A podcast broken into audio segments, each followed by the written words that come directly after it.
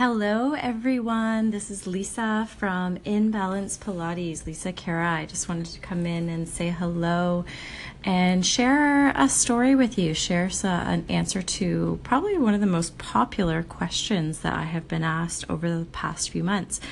And the question has been um, How did you write a book with a concussion, or rather, post concussion?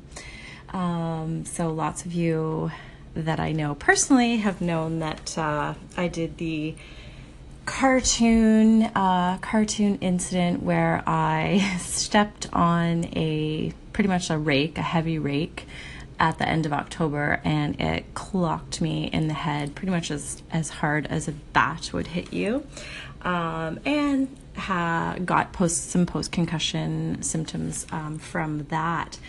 So while I had to put on hold my, at the time, my group classes, um, just trying to watch many bodies at once and uh, focus on all the brain tasks that you need to be an awesome Pilates instructor. It was way too draining at the time.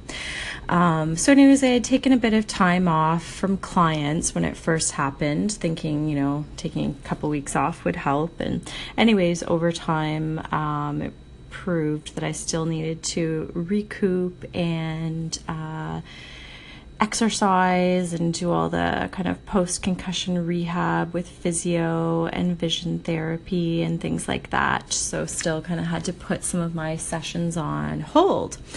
Um, but throughout my not being able to see clients, I uh, was I'm definitely huge into personal development and and podcasts and listening to whatever stuff I can and learn on business development and personal development, uh, anything like that. I really enjoy doing that. So that was definitely, uh, I would say, mental health savior during that time, you know, when suddenly you're not able to do the things that you're used to doing and socializing the way that you would normally socialize and working, um, all of that stuff, all your activities of daily living, just not being able to perform them the same way, um, finding whatever bit of um, kind of stuff to just keep looking towards the future, knowing that not being able to see clients at that time was just temporary, but yet I still really wanted to keep developing my uh, business and keep learning ways to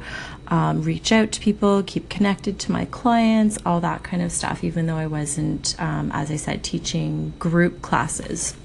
So, anyways, through all of this, you know, the hunt for continued learning and continued connection and looking for ways to um, continue to bring Pilates to people because I find that, especially for myself, it helped my back issues tremendously.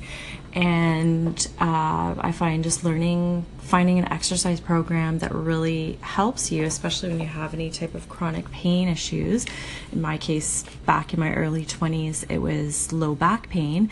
Uh, finding Pilates was just awesome to be able to find something that you you know you're going to get up and do. It's helping your body, it's helping your mental health, mindset, everything.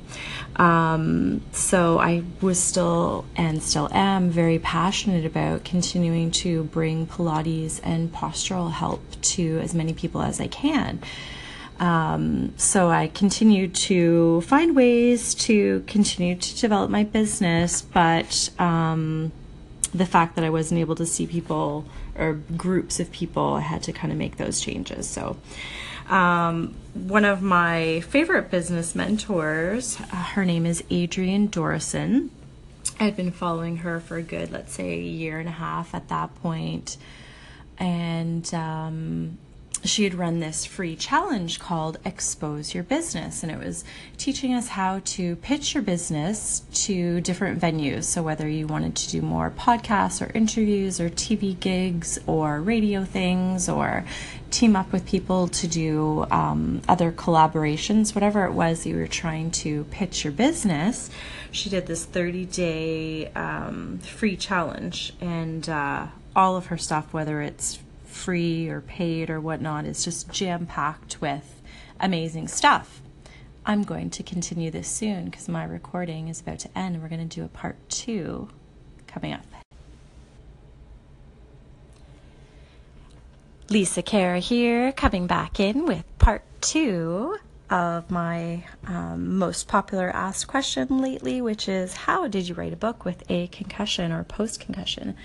So, back to my story about Adrienne Dorison's Expose Your Business free challenge. So, it started, that challenge started February 8th. I was so, so good at not procrastinating following through with the notes on all of the uh, live classes and webinars and all of the homework.